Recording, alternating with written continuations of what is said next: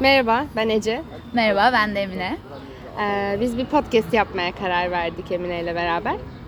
Ee, podcast'imiz uluslararası ilişkiler ve küresel politikalara dair e, durum analizi ve genel olarak teorileri tartışacağımız bir podcast olacak. Bu da bizim ilk bölümümüz, ikinci denememiz. Genel olarak bizim işte derslerde öğrendiklerimiz, kendi araştırmalarımız, projelerimiz vesaire bunlardan ilham aldığımız bir podcast olacak. Bu hem size yardımcı olabilmesine hem de bize yardımcı olabilmesini umuyoruz.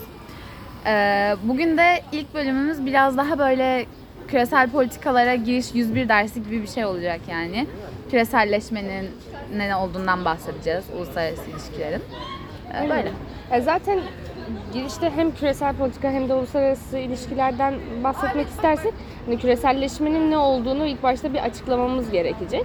Ee, ama tabii ki de diğer teorilerden ve e, işte durum analizlerinden de bahsedeceğimiz için aslında küreselleşmeyi her daim kullanacağız biz bu podcast'te. Bu şu anda küçük bir giriş, e, Emine'nin dediği gibi yüz bir dersi e, ve biraz da hani global politics ya da işte küreselleşme ne demek bunu biraz açıklayacağız. Ee, şimdi ilk sorumuzla başlayabiliriz bence. Ee, ilk sorumuz olarak küresel politikalarla ne denilmek isteniyor Emine Hanım? Buyurun. Ee, şimdi şöyle, dünya gelişen teknolojiyle ve özellikle de son birkaç yüzyıldır e, çok fazla birbirine bağlanmış hale geldi. Ve burada global dediği şey e, daha çok bizim artık yalnızca kendi yaşadığımız mahallemizde, şehrimizde veya ülkemizde değil, aslında e, hem ülkeler arası hem de devletler arası e, birçok şeyden etkileniyor olmamız. Zaten küreselleşme de birbirimizden çok uzak noktalarda olsak da ekonomik, politik, kültürel ve sosyal olarak birbirimizin ne kadar çok etkileme gücüne sahip olmamızdan yola çıkarak oluşturulmuş bir kelime. Aynen. Aslında ikinci sorumuzda da buna değineceğiz. Ama ilk sorumuzda da hani şöyle bir giriş yapabiliriz bence bunun için. Emine zaten açıkladı. Ama hani e, uluslararasından farkı globalin yani küreselin e, tam Türkçe manası bu oluyor. Hem içine uluslararasını alması, hem e, ulusu alması, hem de ulus altına alması aslında bu e, işte I G O yani I G O ne demek? Hükümetler arası yani bizim T N C, I G O ve N G O dediğimiz bazı şeyler var. Bunları e, uluslararası işte devletler arası, hükümetler arası ve hükümetsiz organizasyonlar olarak üçe ay- ayırabiliriz. Mesela hükümetsiz organizasyonlar Coca-Cola veya Apple. Bunlar aslında ekonomiyi ve politikayı çok fazla etkileyen ve dünya sahnesinde çok fazla gördüğümüz aktörler. Ama bir hükümete sahip değiller, bir devlete sahip değiller. Bunlara örneğin N G O adını veriyoruz. Ya da I G O'lar, e, Avrupa Birliği, NATO. Bunlar bunlara örnek verilebilir yani. T N C'lerde işte Transnational Corporations dediğimiz daha çok ticari amaç güden e, örgütlenmeler. E, bunları topladığımızda aslında biz küresel politikalara ulaşıyoruz. Yani e, bütün e, gelişen dünya ile beraber ülkelerin birbirlerine bağlanma ihtiyacı olarak da söyleyebiliriz aslında bunu. Çünkü işte Emine'nin verdiği Coca-Cola örneği de olsun, işte NATO örneği de olsun, e, Birleşmiş Devletler olsun, Avrupa Birliği olsun. Bunlar gelişen dünyayla insanların birbirine bağlanma ihtiyacı ve birbirlerinden yararlanma ihtiyacı çıkarları doğrultusunda yaptıkları alışveriş veya iletişim denilebilir. Evet. Yani ama tabii ki bu her zaman böyle değildi. Biz teknolojiyle beraber olduğunu söyledik ama bin altı yüz kırk sekizden beri aslında küreselleşmeye başlıyoruz diyebiliriz. Bunun başlangıcını biz e, Peace of Westphalia yani Westphalia Anlaşması olarak alıyoruz. E, burada şöyle bir şey oluyor. otuz yıl savaşlarından sonra e, Avrupa ülkeleri, işte Roma İmparatorluğu ve bazı Avrupa ülkeleri bir anlaşma imzalıyorlar. Ve burada da e, iki ana koşulları oluyor aslında diyebiliriz. Bunlardan biri e, her devletin, her hükümetin demeyelim, her devletin e, kendi egemenliğini kendi bölgesinde yaşayabileceğini e, koşullayan bir madde. Diğeri ise e, aralarındaki anlaşmaların, ticaretin, e, siyasetin vesaire bu e, egemenliğe ve meşruiyete e, bağlı olarak devam edeceğini koşullayan bir madde.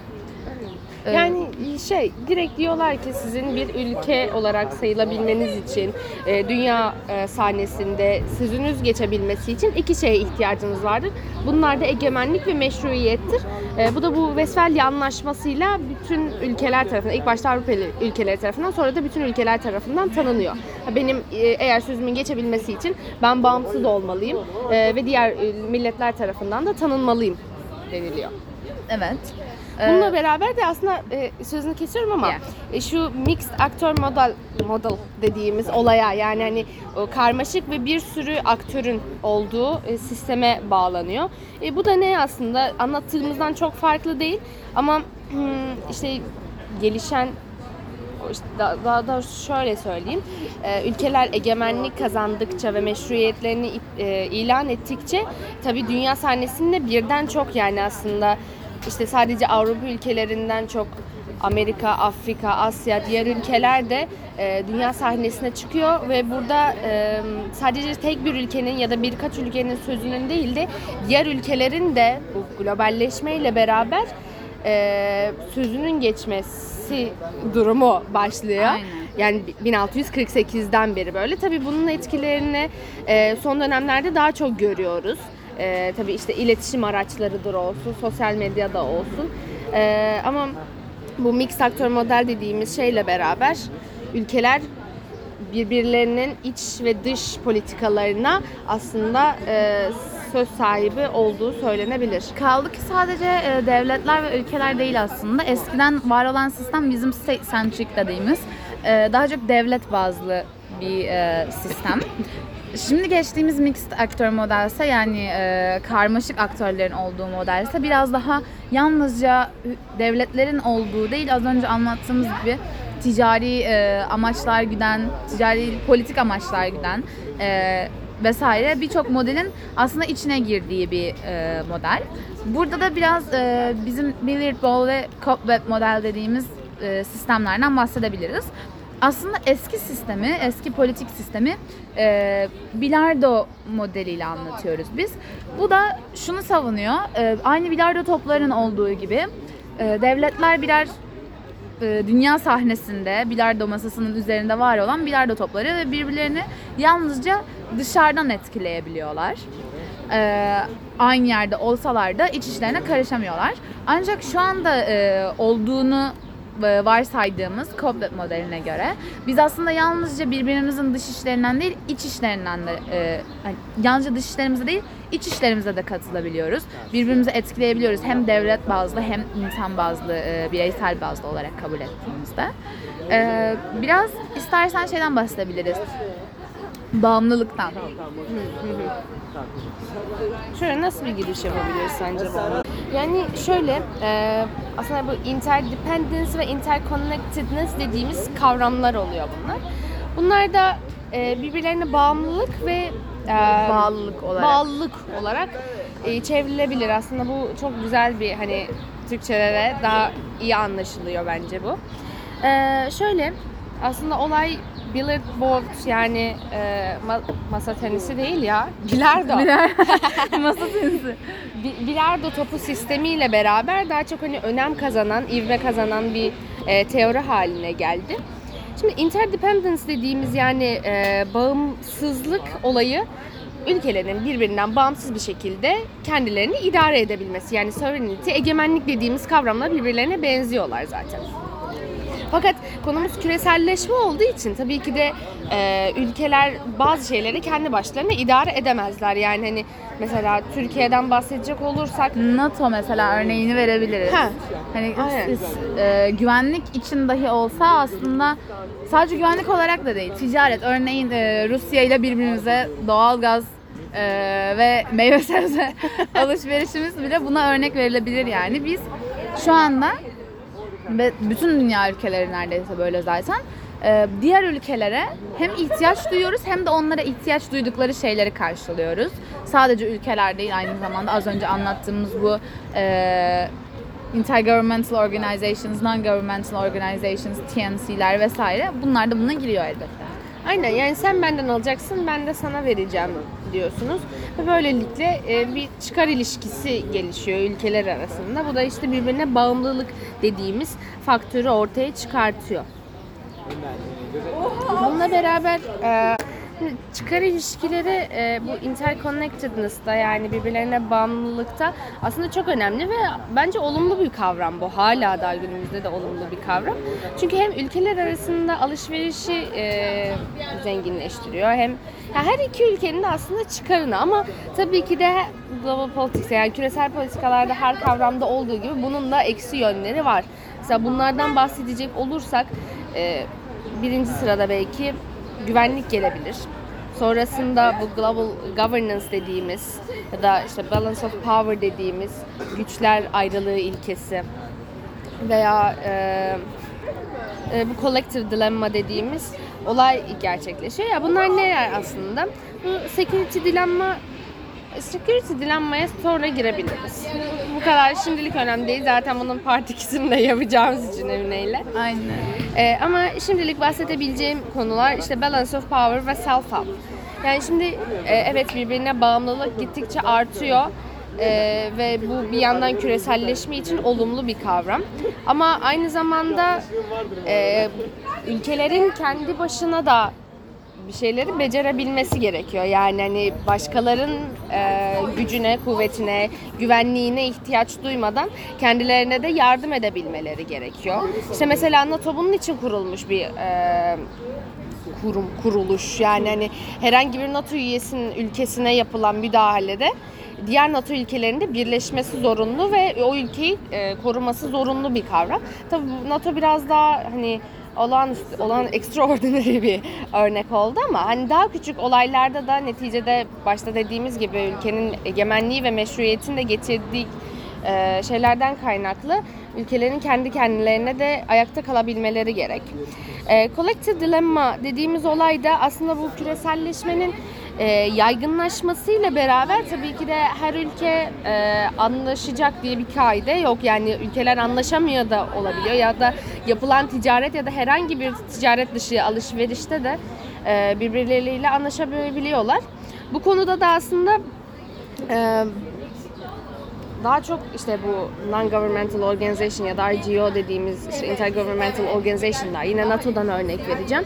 Onların e, işin içine dahil olmasıyla beraber işler aslında çok daha kompleks hale geliyor, karışık hale geliyor. Yani bundan belki yüzyıllar önce e, anlaşmazlığa uğradığınız bir ülkeyle hemen direkt savaş açabiliyorken şimdi işin içine NATO geliyor. Daha güçlü devletler geliyor. Özellikle devletiniz zayıfsa ve dünya sahnesinde e, büyük önemli bir sese sahip değilse bu siz için çok büyük bir dezavantaj da olabiliyor. Yani, yani aslında ha. Kısaca özetlediğim zaman collective dilemma biraz da şey gibi olabiliyor. Ee, yani siz aslında her ne kadar self-help dediğimiz kendinize yardım etmeniz, kendiniz çıkarınız için hareket etmeniz gereken durumlar var olsa da artık bu e, globalleşme yüzünden, küreselleşme yüzünden aslında istediğiniz gibi hareket edemiyorsunuz tam olarak. Çünkü collective dilemma dediğimiz e, bir e, topluluk sorunu var yani. Aynen. Örneğin NATO'daki herhangi bir ülkeyle şu an e, mecburi olarak birbirimizi koruma durumumuz olduğu için, çünkü bir ittifak içerisindeyiz,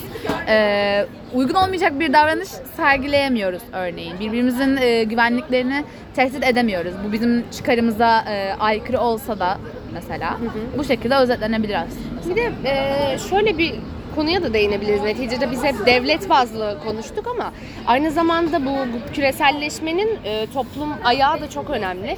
Çünkü e, milliyetçilik dediğimiz duygunu, duyguyu kayıp mı ediyoruz gibi bir sorun da ortaya çıkıyor aslında.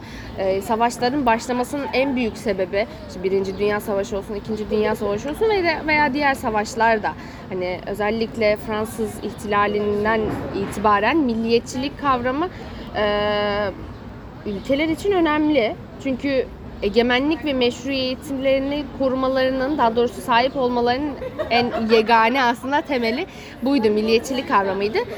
Dolayısıyla küreselleşmeyle beraber International Society denilen bir kavram da ortaya çıktı. Yani hiçbir milliyet olmasın, biz dünyalı olalım ve dünya kocaman bir ülke olsun.